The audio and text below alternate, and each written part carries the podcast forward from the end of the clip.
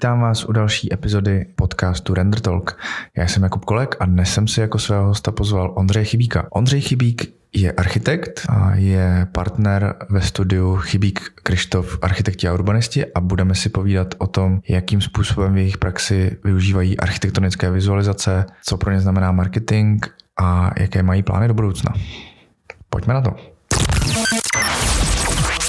Já bych tady dneska přivítal rád eh, Ondřeje Chybíka. Ondřej je eh, partnerem v eh, architektonickém studiu Chybík Krištof a věnuje se architektuře a budeme se bavit o tom, jakým způsobem u nich ve studiu využívají služby vizualizátorů pro architektonické vizualizace. Narazíme taky na marketing v architektuře a celkově vizuální identitu. Takže zdravím, Ondro. Ahoj, díky za pozvání tady do toho podcastu. Není zač. Tak rovnou bych začal první otázku. Jak je tvůj vztah vlastně jako k CGI, k nějakým způsobem jako počítačem tvořeným obrázkům, k architektonickým vizualizacím, kdy se s tím třeba poprvé setkal? My jsme vlastně díky obrázkům nebo díky CGI vyhráli řadu soutěží na začátku, ještě jako studenti, protože já osobně ten vztah k vizualizacím a renderingu jsem měl vždycky vřelej, protože mi přišlo, že už na střední škole jsem nemám gymnázium, mám stavební průmyslovku, tak když jsem se poprvé dostal, když mi bylo 14-15 let, k možnosti budovat 3D modely, tenkrát se ten program jmenoval nějak Turbo TurboCAD nebo něco takového. Je to vlastně jako úplně bizar, ale relativně jednoduše se tam dalo pracovat s 3D. Tak mě to vlastně uhranulo, protože se najednou nějaký nápady, který člověk měl v hlavě jako, jako teenager, jako úplně nevzdělaný uh, architekt amatér na, na, na té stavební průmyslovce, tak se rázem proměňovali v 3D realitu a to se mi, to se mi hrozně líbilo. Takže si pamatuju, že jsem si tenkrát vymodeloval několik domů z eh, vesnice, která se jmenuje Heřmanovice v Jeseníkách, odkud pochází můj táta. Ty domy tam byly tenkrát hrozně škaredý, tak eh, mě napadlo, že bych si je přemodeloval a zkusil navrhnout, jak by mohly vypadat hezčejc. Naštěstí se nic z toho nezrealizovalo. jo, takže... Protože nakonec se zjistil, že ty domy byly docela pěkný a Jasně. kdyby do toho zasáhl, tak, eh, tak by se o tom dneska psalo na Arch Horse. a nicméně, nicméně to CGI bylo uh, už tenkrát vlastně hrozně uhrančí, že to byla, to byla fakt věc, která mi přišla jako super nástroj a ten uh, můj osobní vztah, který k tomu se vlastně budoval až uh, a buduje až do dneška. Takže uh, ty první pokusy pořád někde máš schovaný? Já si myslím, že možná na nějakém starém harddisku to někde bude, ale je to fakt hodně interní věc. Je to... tak to má asi každý takový kostlivce ve skříži. Asi jo. Uh, No a mm, jak pak pokračovala ta cesta teda? Na vysoké škole, nebo na té střední škole se k tomu dostal nějakým způsobem blíž, nebo, nebo až na vysoký? To bylo vlastně už na ty, už na ty střední jsem, já jsem průmyslovku bral jako přípravu na, na, na architekturu, protože jsem vždycky chtěl být architekt. Vždycky mi přišlo, že, že architektura je něco, co by mě mohlo zajímat a bavit. A takže vlastně ruku v ruce s mým větším zájmem o architekturu a samotné navrhování se Eh, zvětšoval i zájem pro, o, o rendering a, a vůbec 3D eh, modelování. Takže když jsem přišel do prováku na, na vysokou školu, tak uh, už jsem ovládal, tenkrát jsem renderoval v AutoCADu, což vlastně byl, bylo hodně zvláštní, že jsem měl takový kombo z té střední AutoCAD, uh, ve kterým jsem uměl ve 3D modelovat, texturovat trošku, a ne Photoshop, ale Corel, jo, Corel. Corel Paint, mm-hmm. což byl vlastně nějaká, jak byly tenkrát ty dvě sady, byl Corel a, a Adobe, tak uh, já jsem nějak prostě šel hlavou proti zdi a dlouho jsem se odmítal naučit Adobe. Takže jsem používal Corel, který nedržel barvy a vlastně vůbec nefungoval, to byla úplná katastrofa. Ale v tom prováku, vlastně od prováku třeba do bakalářky jsem měl obrovský náskok vůči, vůči mým vrstevníkům, kteří vlastně se to teprve učili a já už jsem v prováku tohle to celkem dobře ovládal. Takže, takže jsem vlastně 3D prostředí a renderování používal strašně moc. Byla to pro mě, pro mě konkurenční výhoda. Mm-hmm.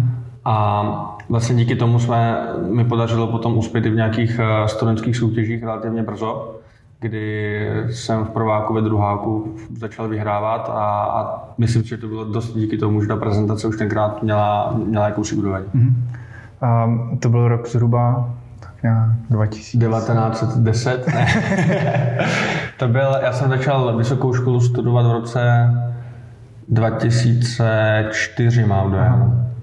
Takže to ještě byl takový, jako z, hledi, z tohohle hlediska docela pravěk. To byl z tohohle hlediska dost pravěk a ať to zní jako úplný, úplný bizar, tak AutoCAD vlastně nebyl úplně tak špatný.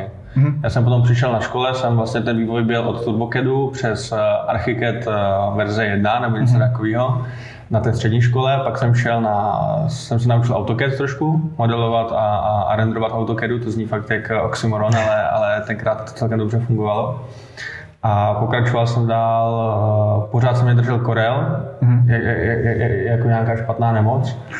A pak jsem přišel na 3D Max, uh-huh. vlastně v tom jsem pracoval, měl jsem studentskou licenci a pracoval jsem v tom celou vysokou, že jsem vlastně na, se naučil v tom nějak obstojně modelovat a objevil jsem krásu V-Ray, mm-hmm. to byl tak druhák, třeťák, kdy V-Ray vlastně byl, byl úplně perfektní nástroj pro pro najednou ty stíny fungovaly skvěle a světlo fungovalo skvěle a to, co AutoCAD vlastně nedokázal vyrenderovat vůbec a muselo se tam vždycky nějak uh, photoshopit v Corelu, tak uh, najednou, na, na, na, najednou ten V-Ray byl něco jako kouzlo. To bylo, to, to, to, vím, že jsem se to úplně zamiloval. Takže jsem používal uh, 3D Max a V-Ray. No a potom vlastně, když jsme si otevřeli kancelář, tak uh, chvilku, chvilku to všechno fungovalo, ale zjistili jsme, že 3D Max je strašně drahý a, a nedostupný a vlastně trochu zbytečný pro nás, takže dneska aktuálně používáme kombo V-Ray a SketchUp. Mm.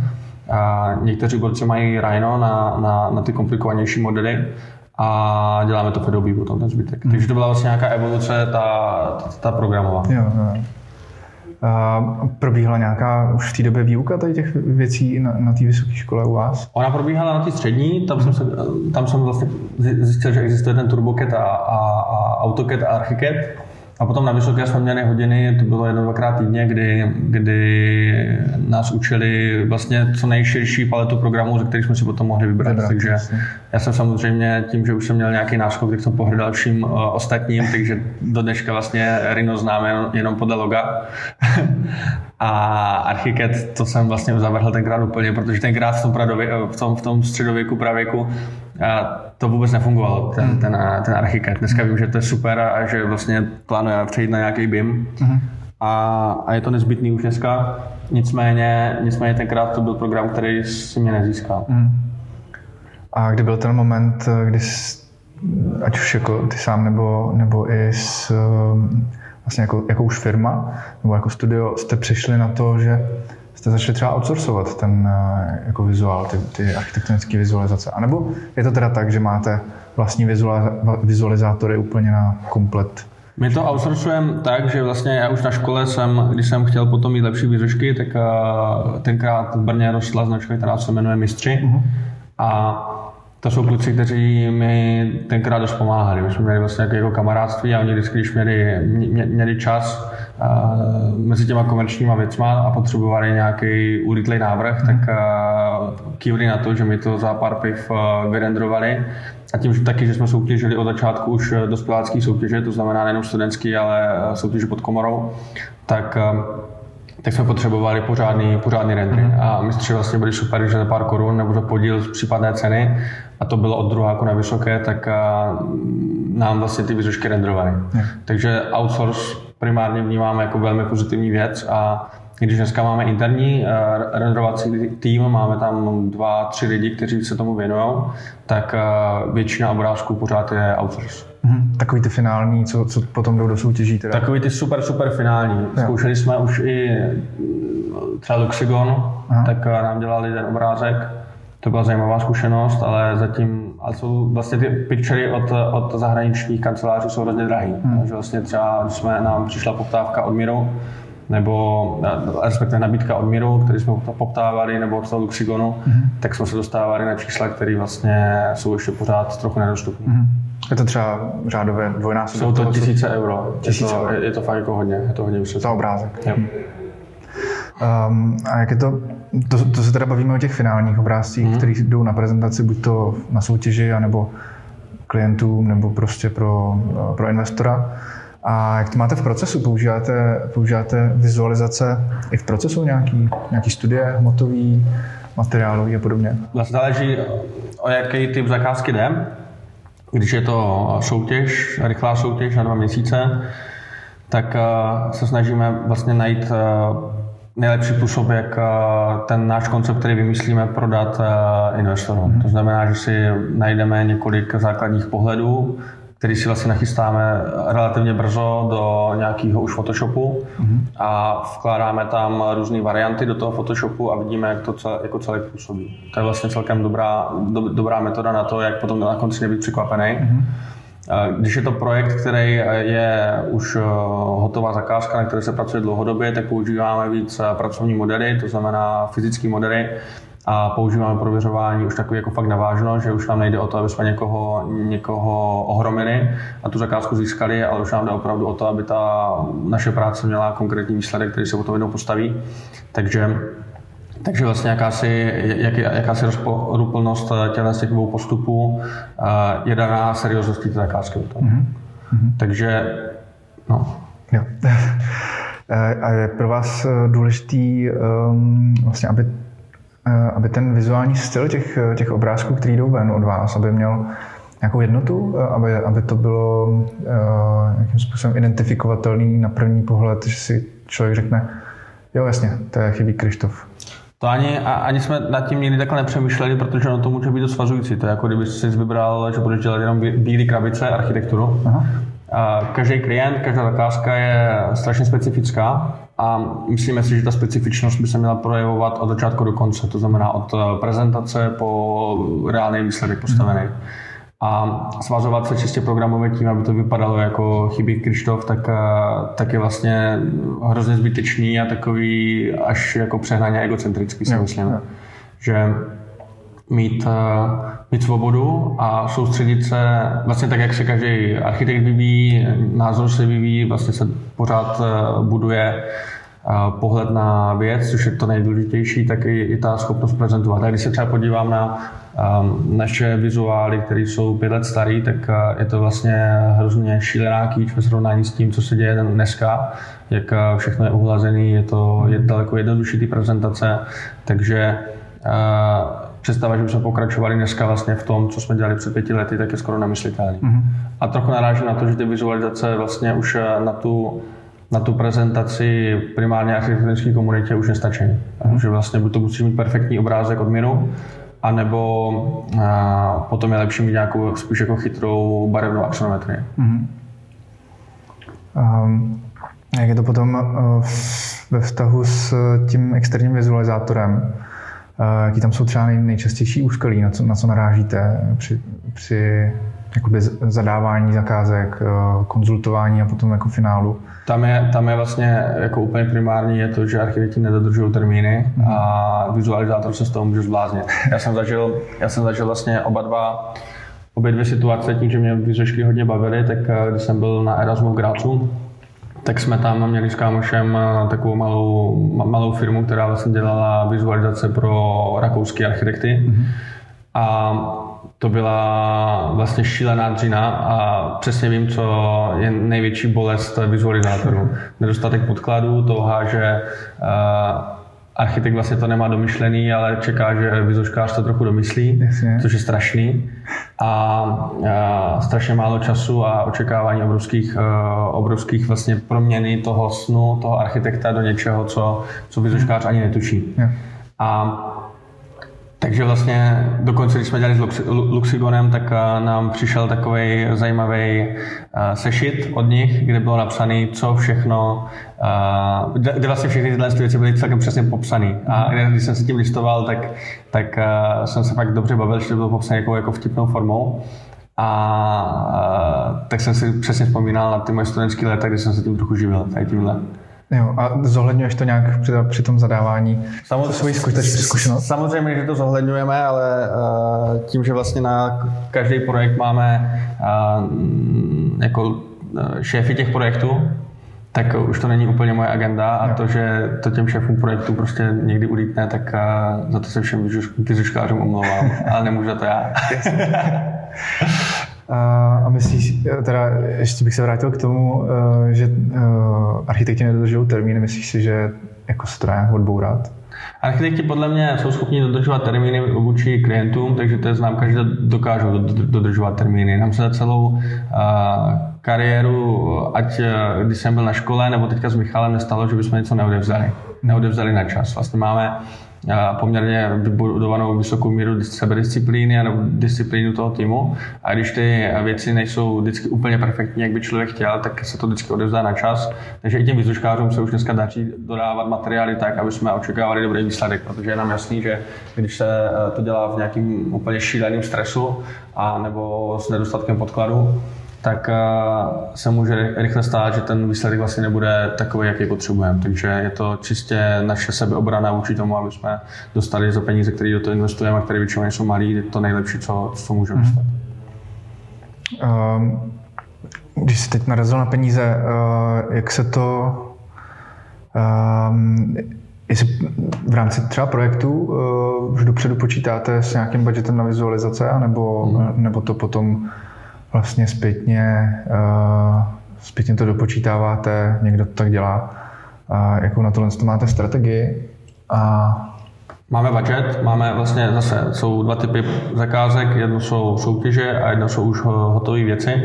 Ty věci, které jsou hotové, eh, získané, vysoutěžené a jsou zaplacené, jsou většinou zaplacené tak, že vizualizace v těchto projektech jsou hrozně malá položka. Je to vlastně jako neexistující položka, jsou to jednotky procent a z toho, z toho, z toho budgetu, který máme na to ten, ten projekt vytvořit a, a, a uhlídat tak, aby se dobře postavil. Když jsou soutěže, tak je to přesně naopak, kdy buď to jsme vyzvaní do soutěže, kde máme nějaký uh, malý skicovný a vlastně se stává, že podstatnou částí uh, toho soutěžního návrhu ceny, nebo, nebo toho skicovního je právě budget na uh, vizušky, takže to tam máme dost dopředu a dost přesně daný, kolik za vizualizaci musíme utratit. Mm. Takže je vlastně zvláštní, je hrozně zajímavé, jak se o tom bavíme, já jsem o tom nikdy nepřemýšlel, že v těch hotových eh, projektech je to fakt neexistující, neexistující číslo, zatímco v těch soutěžích je to strašně, strašně důležitá položka mm-hmm. v rámci toho budget plánu. Jo. Máme, máme vždycky budget plán na, na soutěž, který se nesmí překročit, protože když si vezmeš, že loni jsme udělali 23 soutěží za celý rok a, a Jasně, některý jsme vyhráli, ale jestli průměrný skicovný je 100 000 korun a my do toho dalších 100 000 investujeme, který si spočítáš, kolik to je, hmm. tak je to strašná raketa. Takže, hmm. takže teďka se vlastně to snažíme držet opravdu tak, aby jsme měli na začátku jasný plán, kolik budeme investovat, nebyli překvapený, to znamená, že i na začátku víme, kolik nás mají stát obrázky. Hmm. Když tam teda takovýhle nepoměr v určitý celkový částce za ten, za ten projekt soutěžní nebo komerční, a projevuje se to i na té váze důležitosti nebo efektivnosti těch vizualizací jako, jako nějakého nástroje.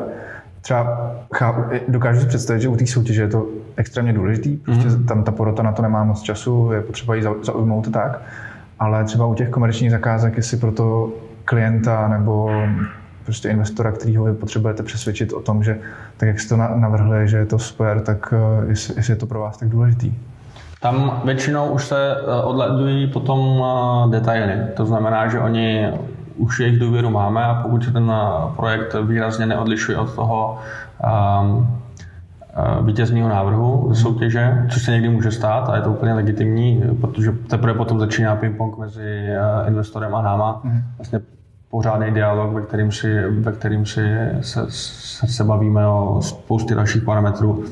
Ne, nejenom o kráse obrázku, který ukážeme, ale uh, když se to neodchyluje, tak vlastně už je to, už ta důležitost není zase taková. Nesmí to být horší než v té soutěži, ale i vzhledem k tomu, že se potom ty soutěžní obrázky updateují, už máme vlastně dost práce za sebou, tak uh, s tím vizualizátorem, tak uh, je to něco, co není většinou velký překvapení. Hmm. Zatímco ten soutěžní návrh vždycky musí být velký překvapení. Musí to být něco, co, co bude reprezentovat eh, koncept, který ten dům má a zároveň bude naplňovat eh, jakousi obecnou krásu, kterou investor očekává. Mm-hmm. Um, takže ta důležitost u těch, u těch komerčních zakázek není tak velká, Je taky velká, protože potom ještě druhá sada obrázků, ale to si většinou objednávají developři, investoři mm. sami. A to je to, že potom investor musí překvapit veřejnost, aby si koupila jejich projekt. Jo. A to je vlastně jako strašně důležitý moment, ale ten už my nemáme úplně pod sebou. Je to dost o tom, že jsou vizualizátoři, kteří vlastně dokážou perfektně zpracovat ty developerské obrázky a my to jenom korigujeme a bavíme se o tom, jak eh, pořád v tom udržet nejenom tu nějakou obecnou krásu plnou krásných eh, lidí, eh, kytiček, stromů a, a nábytku, mm-hmm. ale i koncepčnost toho, toho samotného obrázku ve smyslu konceptu toho baráku. Jo. Aby tam vlastně nebyly jenom tyhle ty tapety, mm-hmm. ale aby tam byla pořád vidět ta základní kvalita, která v tom projektu je. Mm-hmm. A takže stává se i, um, že potom je tam takový trojstranný jakoby, um, jakoby jednání vy, developer a potom nějaký ještě vizualizátor um, od něj, respektive třeba uh, od marketingové agentury, která... Přesně tak, v tomhle tom posledním stádiu už, už je to, už je to uh, trialog. Mm, trialog, přesně tak. A tam narážíte často na nějaký jakoby, spory, nebo dokážete to tak my tam jsme smířeni s tím, že vlastně tahle prezentace potom je určená úplně někomu jinému než uh, architektonické komunitě. A taková ta uh, někteří, nebo dokážu si představit, že bychom mohli být vlastně dost ultimátní v tom, jakým způsobem se ten barák bude prezentovat, mm. ale ono nám tohle zase tak moc uh, nás netrápí, protože takhle, když ten projekt je už takhle daleko, tak je jasný, že se postaví a je důležité, jak se postaví. Mm. Že mhm. vlastně my ty obrázky používáme fakt uh, primárně na získání no, nového klienta, kdy se ho snažíme přesvědčit uh, jednak koncepčně, ale i to obecnou krásou, že to dává smysl, ten náš projekt. Zároveň potom na konci nám jde o, o realizaci, takže všechno, co je mezi tím, tak eh, je taky důležitý, ale už ne, už ne tak, tak extrémně. Mm-hmm. Um, a teďka si vlastně narazil na to, eh, jestli se prezentujete teda veřejnosti, anebo nebo komunitě architektský, co, co je důležitější podle tebe? Je to oboje, je, je, to, je to dohromady a většinou to jde proti sobě.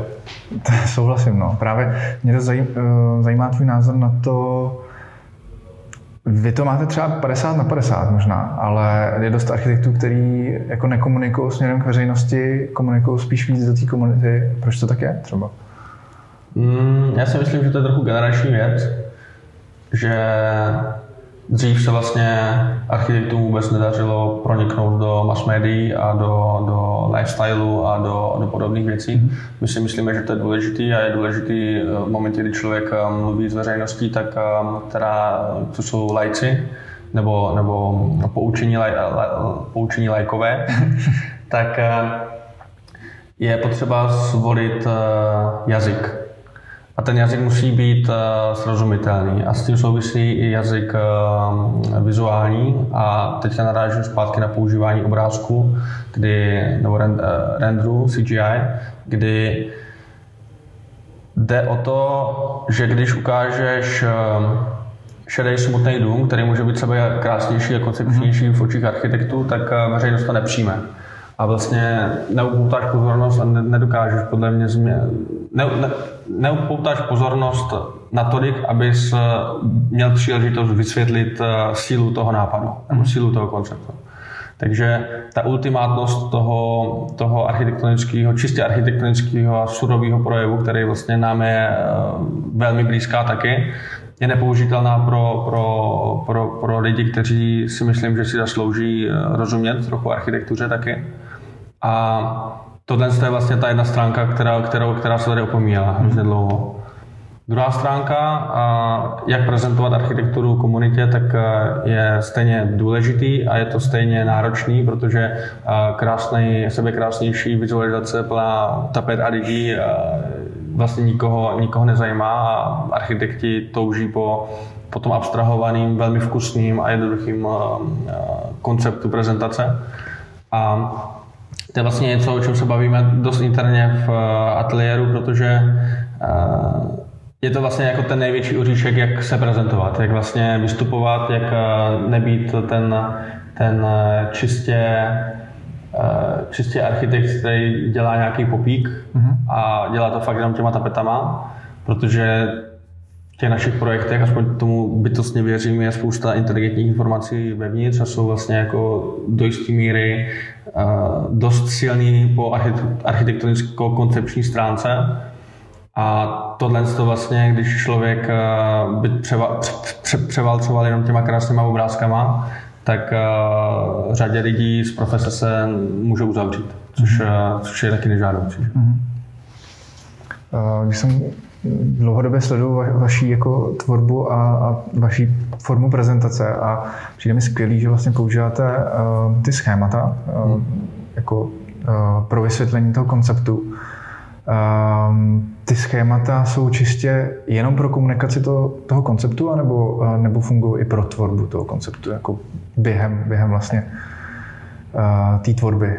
Jestli je to jenom prostředek, anebo my vlastně, když máme, to naše workflow funguje tak, že máme Uh, několik, od začátku do odevzdání projektu máme, budu se bavit třeba o soutěžním návrhu nebo o studii, tak uh, máme několik uh, design meetingů během. To znamená, že získáme zakázku nebo přijde někdo s pozvánkou do soutěže, dostaneme, vyčleníme na tu, na tu zakázku tým, který má šéf architekta, a má potom architekty, kteří na tom pracují. Podle velikosti to je jeden až eh, třeba 8 lidí. Mm. A tyhle, vlastně, tenhle ten tým zpracovává zadání a začíná na to zadání nějakým způsobem reagovat. A aby jsme se i my s Michalem do, toho, do, do, do té problematiky dostali, tak nám vlastně úplně jako první prezentaci, kterou máme, což bývá třeba týden 14 dní od eh, zadání, týden, týden od zadání, tak eh, je zpracované, zpracovaný brief, který je zpracovaný graficky a už součástí toho grafického zpracování jsou právě tyhle schémata, které nám ukazují, můžeme tam mít takovouhle hmotu, můžeme ji natáčet takovým makovým způsobem, aby jsme splňovali zadání, podmínky a tak dále, tak dále, tak dále. Územní plán. A vlastně ta diagramatičnost toho, toho prezentování těm schématy je vlastně hrozně jednoduchá a dobrá. Na druhou stranu, ehm, tohle, ty, ty schémata prezentovat v takové sudové formě na veřejnost nebo ven, tak je trochu rok 2008, kdy s tím přišli dánové, mm-hmm. ať to bylo 3XN nebo potom Bjarke. A Dneska už vlastně je to takového něco trochu nevkusného a škaredého, takže když se člověk dneska podívá na prezentace, my jsme tady seděli minulý týden, vlastně jsme si začali dělat nějakou rešerši nějakého no, našeho nového vizuálu, který by měl být za rok hotový mm-hmm. touhle dobou, tak jsme vlastně zjistili, že ty prezentace jsou a fakt jsme to zjistili, protože tím, jak je člověk zahlcený projektováním a vymýšlením nových baráků, tak na to sebeprezentování má pořád méně a méně času, mm-hmm. nebo zamýšlení se nad tím, jak, jak, jakým konceptem vlastně prezentovat eh, práci na venek. Tak eh, jsme zjistili, že ty věci jsou daleko jednodušší, těch obrázků vždycky pro každý projekt je daleko méně a eh, je to celý daleko vkusnější. Čára je čára, vlastně když se budeme bavit o nějakým švýcarsko, anglicko, francouzským způsobu prezentací aktuálních, tak vlastně to je nějaký trend, který, který je hodně vidět. Do toho zapadají takový ty krásné koláže, který, mhm. který už zase jsou trochu off topic, protože zase to je kolem roku 2012, tak vlastně tohle to dělali všichni, dneska to dělá každý průměrný student na každé průměrné škole a, a posouvá se to zase někam kousek dál. Takže nás teďka zajímá to, kam se to posouvá a už máme nějaký, nějaký poznatky, kterými vlastně teďka se budeme řídit dál. Mm-hmm. Nebudeš k tomu nic ne, říkat? Ne, to je teďka, se nechat ještě, to, ještě to není úplně uzavřený, ale, ale jsou, to, jsou to věci, které jsou, vypadají hrozně jinak, než to, co se do teďka všude kolem dělá a vlastně už to začíná být takovým mainstreamem, jako bylo kolem roku 2008 mm-hmm. a mít dobrou vyzošku. Jo. Takže ten mainstream vlastně, ten pseudo-intelektuální mainstream, který uh, vidíme všude kolem, tak už je vlastně jako, jako už není to, co chceš. No. Uh-huh. Uh, jakým způsobem do toho promluví třeba uh, nové technologie, jako virtuální realita, rozšířená realita? Počítáte s tím do toho, nebo třeba ne v rámci tohohle nového konceptu, ale vůbec si s tím pracujete, budete pracovat? Mm, je to věc, která je podle mě, jako virtuální realita je hrozně uh, nebezpečný téma, si myslím. Je to samozřejmě, to, to tak bude, že si nasadíš brýle a, a budeš chodit potom, potom do mě, ale tak jak ve studii vlastně člověk nemá vymyšlený úplně všechno, ani nemůže vymyslet úplně všechno, protože ten projekt se vyvíjí a, a transformuje celou dobu, co se projektuje. To znamená, že ve studii je nějaký jasný koncept, v územku se to zpřesňuje, ve stavebku se vybírají materiály, v prováděči se, se řeší různé detaily a, a, a, a návrh vlastně vnitřku, interiéru a tak dále. Tak představa, že by někdo chtěl mít virtuální realitu projektu už v soutěži, aby si to mohl projít a mohl, vlastně začal sledovat ty jednotlivé detaily, tak je vlastně úplně šílená věc, protože do té soutěže člověk schopný zpracovat do toho očekávaného detailu maximálně jeden, dva, tři, čtyři obrázky to se dá nějak vlastně zvládnout, ale ta komplexita toho, toho domu jako, jako, jako vlastně velkého stroje mm-hmm. je, je hrozně velká a až tohle jednou někdo bude chtít po architektech, tak vůbec nevím, jak si to bude dělat. to potom začne zavánět s těma tapetama a těma, Jasně. tím předstíráním uh, nějaké reality, která ve finále může být úplně jinak. Úplně jinak.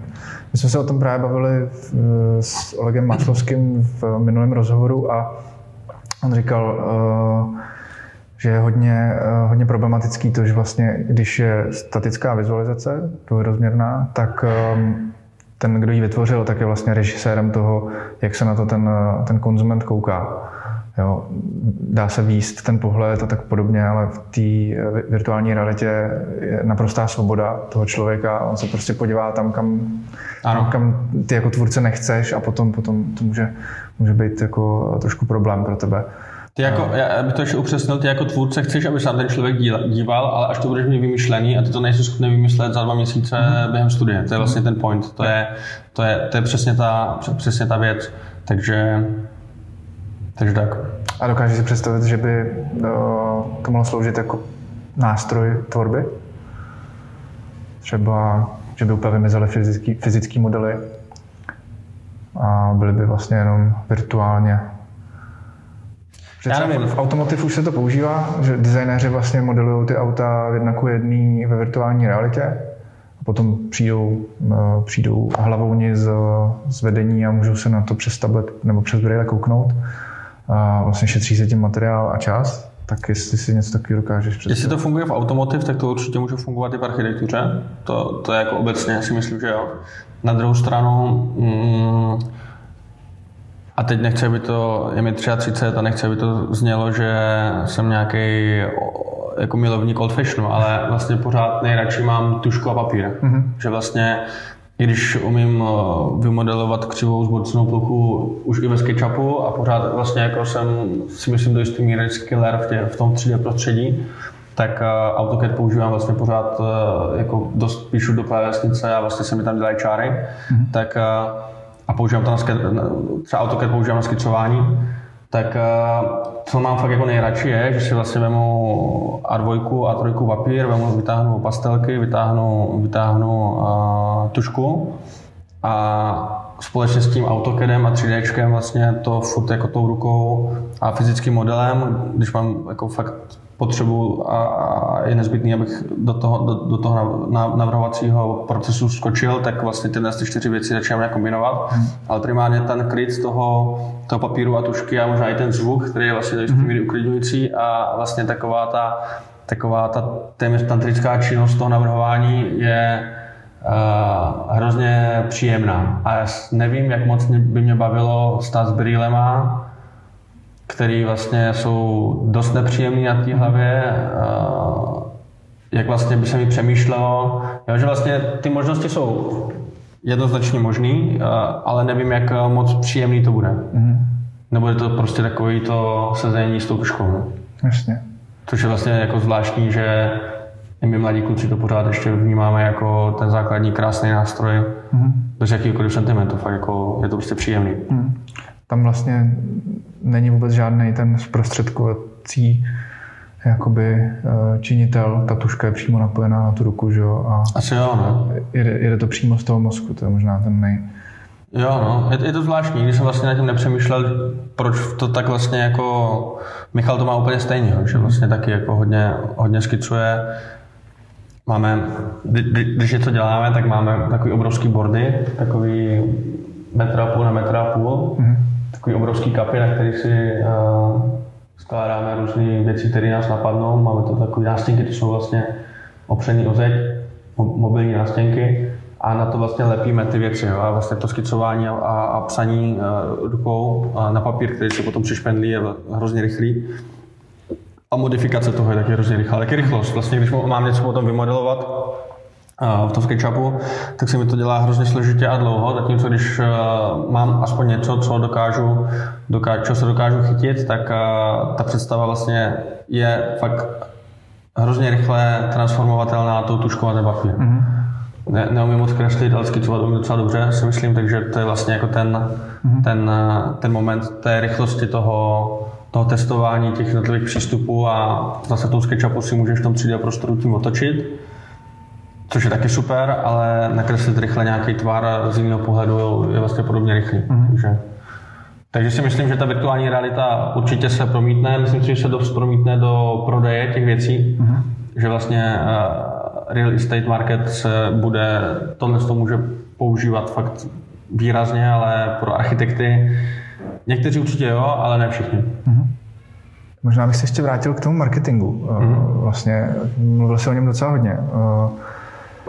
Je to, ne, dík. Eh, je to věc, kterou jste se nějakým způsobem museli naučit, nebo eh, je to přímo, přímo jde to z vás, protože jako marketing moc architektů upřímně neřeší, na škole se to nějakým způsobem neučí, teda aspoň pokud já vím. A uh, tak jak, jak jste to měli tohle? Je to, je to pro vás přirozená věc, nebo naučená věc, nebo se lámete to přes koleno, museli jste si na to někoho najmout? Děláme to, děláme to, to je jako fakt dobrá otázka, protože marketing si myslím, že je hrozně důležitý, pokud se nepřehání, tak je správný. Je to a vlastně otázka znamená potom, co znamená přehánět marketing. Je dobrý pořád stát, vlastně naše pozice je stát na hraně mezi, mezi srozumitelným popem a hlubokým, hlubokým koncepčním přístupem. A vlastně někdo nás hodí tam, někdo nás hodí tam, někdo nám méně rozumí, někdo víc. A je to samozřejmě kontroverzní a, a člověk často slychá, že tohle nebo tamto je dobře. Nicméně ta pozice si myslím, že je správná, že vlastně stát na té, vlastně je to ta nejvýhraněnější pozice, kdy uh, oscilovat mezi těmi dvěmi proudy, toho mainstreamu a toho, toho intelektuálního proudu, je, je hrozně lákavý a, a taky provokativní, což odpovídá pořád, pořád uh, dynamice kanceláře, kterou máme a kterou chceme mít. Mm-hmm. Takže tohle je, tohle je jedna stránka a ta druhá stránka, uh, jde to jako přirozeně z nás. Prostě jsme takový a, a myslím si, že vlastně ta upřímnost toho sdělení je celkem viditelná, kdy my fakt chceme ty věci eh, vysvětlovat a sdílet, ale ne jako teoretici, ale jako praktikující architekti. Mm-hmm. Což eh, vedlejším produktem toho je, že si nás lidi kupují, mm-hmm. protože značka je vidět, je známá, za to jsem hrozně rád. A není to tak, že bychom jednou něco, tenkrát vlastně bylo Expo, že jo, a mm-hmm a Expo bylo něco, co nás uh, trochu dostalo do médií a, a proslavilo tady v Česku. Nicméně potom jsme vyhráli uh, s velkou soutěž pro lesy České republiky, kdy jsme potvrdili pozici, že to nebyla náhoda to Expo, že nebyla náhoda, že jsme dostali od Mezinárodní poroty medaily za architekturu, že vlastně ta kvalita té kanceláře nějaká je a to potvrzování je hrozně motivující a zábavný a, a potřebný.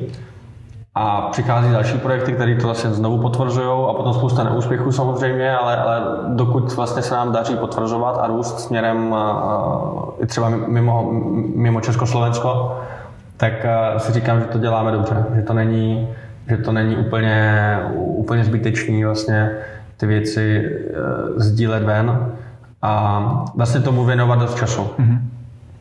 Je zatím nějaký, nějaký koncept, nějaká strategie, nebo je to čistě organický? Ty věci vznikají dost organicky, nicméně tím, že už eh, v mediálním prostoru fungujeme nějakou dobu a v architektonickém ještě díl, tak eh, jsme schopni vysledovat eh, nějaký tendence, na které musíme reagovat, i mluvím hodně obecně. Mm-hmm. Ale vlastně součástí toho minulé týdenního, jak jsem to už zmiňoval, že budeme mít novou nový vizuál, co nám budou dělat X-Lever s mm-hmm. Lukášem Kyonkou, super grafici, tak zároveň jsme měli uh, teďka Skype uh, s holkou z Berlína, která se věnuje globálnímu PR. Mm-hmm. A vlastně teďka se to začíná výrazně profesionalizovat. Mm-hmm. Máme tady lidi, kteří nám uh, budou dávat, kteří nejsou vůbec z art industry, nebo to vůbec vlastně nejsou lidi, kteří jsou um, z, něče, z nějakých oborů, který je nám podobný, ale dělají konzultanty na to, jak artikulovat značku a jak vytvořit nějakou homogenost uh, výstupu. Mm-hmm. A jsou to takové jako vstupy, které si myslím, že jsou naprosto legitimní a relevantní a, a jsou zvědavé, co, co vlastně bude výsledkem tady tohohle, téhle roční práce, která nás čeká, protože ruku na srdce na Československo by stačilo to, jak to děláme neprofesionálně, vlastně tady tyhle všechny, eh, všechny, všechny mediální věci a marketingové věci, ale na, na svět to nestačí ani trošku. Mm-hmm. Takže, a to se týče, týká jak eh, kvality prezentací, tak eh, síly konceptu, tak eh, schopnosti sdělovat ty věci eh, globálnímu publiku a nějakého celkového nějaké celkové percepce naší značky. Mm. Takže, takže jsem zvědavý. Dokonce jsme, uh, máme pořád ještě otevřenou uh, variantu, že bychom se přejmenovali. Že vlastně mm. je, je zase na Česko, na Česko fajn. Mm. Chybík plus Krištof, dvě jména, každý to umí vyslovit. Někteří studenti, když se hlásí na fakultu v Brně, tak uh, to je tak pod šarou trošku, tak uh, jo, známe Krištofa Chybíka, to je ten architekt, nebo dokonce někdo takový Krištof Chlebík. A takže se to různě komolí a myslí si, že jsme jeden člověk. Jo, jo. A když potkají někde Michala, tak říkají čau Ondro a když potkají mě, tak mi říkají čau Krištofe. Ale což je vlastně dobrý, že, že už to není jako o těch dvou personách, ale že to je fakt značka. To je značka. Hm. A teď je otázka, jestli, jak vlastně k tomu přistoupit. Přišli jsme třeba na to, to je hodně behind the curtain, ale že vlastně by pořád mohl být chybí plus Krištof, ale nad tím by ještě bylo něco, co by vlastně vytvořilo nějaký jeden, jeden, eh, jeden název, jedno slovo, mezinárodní slovo, Apple Kiwi, nevím, mm-hmm. tak, eh, tak něco, co by bylo nad tím. A co by furt ta, ta jména by tam pořád byla jakoby v podnadpise, ale ten, ten, ten hlavní brand by byl vlastně pro každého uh, Inda nebo Číňana srozumitelný. Mm-hmm. To je super, že uh, vlastně něco takového řešíte. Docela bych si troufnul říct, že jste jediný v Česku nebo v Československu. A... My máme tu možnost, protože nám se podařilo, myslím si, že to řeší spousta architektů, mm-hmm ale my teď, proto, my teď máme možnost do toho ještě říznout a fakt se nad tím na příští dekádu třeba výrazně zamyslet a, a, a dotáhnout to do, do velkého mezinárodního ofisu. Mm-hmm. To je vlastně ten motor, který chceme a, a myslím si, že by bylo fajn, kdyby Československo takovouhle kancelář mělo. Jo, to souhlasím. A teda budu držet palce. Jsem na to zvědavý, jak to dopadne za ten rok. Tak eh, teď možná na závěr, jestli bys chtěl něco uh, vzkázat posluchačům. Třeba mě napadá, koukal jsem na náš web, scháníte spoustu, spoustu pracovní síly, což je teďka asi úplně taková jako nejpalčivější věc pro všechny, že nejsou kvalitní lidi, tak můžeš dělat náborovou, náborový příspěvek. Samozřejmě lidi sháníme uh, pořád hodně, ale teď vlastně se dost lidí hlásilo a, a konečně si můžeme vybírat, že vlastně mm-hmm. to je taková, taková situace, kdy tím, jak uh, jsou ty projekty poslední dobou vidět, tak uh, lidi s náma chtějí dělat. A teď máme fakt hodně šikovných lidí, že, že vlastně Brně, v Praze i v Bratislavě, kde máme pobočky, tak eh, se podařilo vytvořit takový, takový gang, hmm. který eh, je schopný si vzájemně i pomáhat a, a sledují vlastně všichni se zájmem. Eh, tím, že vlastně těch projektů je hrozně moc, tak všichni sledují, co dělají ostatní. Hmm. A to je nejenom, nejenom v kanclu, ale potom, když se někdy na pivo, nebo když máme večírky v pátek, tak jednou za čas máme, říkáme Friday bar, mm-hmm. tak, tak vlastně tam se tam se to neformálně probírá a jsem rád, že vlastně všichni jsou zvědaví, co ti ostatní dělají. Jo? Že i když těch lidí je dneska hodně, už je přes 50, a projektů je kolem 40, tak ne všichni mají úplný přehled o tom, co se v jakém koutu Československa děje. Nicméně všichni jsou zvědaví a sledují to, takže to je, to je dobrý. Takže kdyby někdo chtěl se k nám přidat, tak jednoznačně jsme otevřený kdykoliv. Napadlo mě teda, když, když jsi o tom mluvil o té komunikaci v týmu, nebo vlastně v celém tom gangu, jestli to taky je pro vás důležitá, důležitá věc, asi jste se teda tím pádem stali nějakým love brandem i pro vaše zaměstnance, což je teda super. někdy jo, někdy ne. a jako, eh, co vím, co vím takhle o, o tom, co řeší velký, velký korporáty, tak je to právě tohle, aby jejich eh, zaměstnanci nebo lidi, s kterými spolupracují, Uh, viděli smysl v tom, co dělá tahle ta, ta mm. značka, ta, ta firma, pro kterou pracují, takže je super, že se vám to daří takhle jako přenést. Máme tam takový uh, jakože výjimky, kteří vlastně jsou pořád skeptický a tak, ale to je taky potřeba, protože no, jasně, to, to, to, co člověk zamyslí a když mi to někdy hrozně štve, mm. Tak vůbec mi to nevadí, protože pokud to je konstruktivní a nejsou to jenom nějaký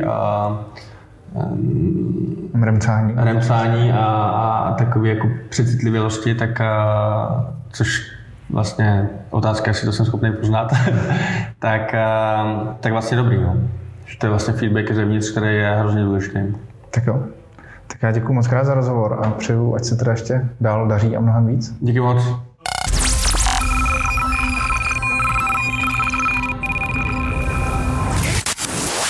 Děkuji, že jste si poslechli podcast Trend Talk. Pokud se vám rozhovor líbil, nebojte se jej sdílet, ohodnotit nebo okomentovat a nezapomeňte si zaškrtnout odběr, aby vám neutekl nějaký z dalších dílů. Naslyšenou příště se těší Jakub Kolek.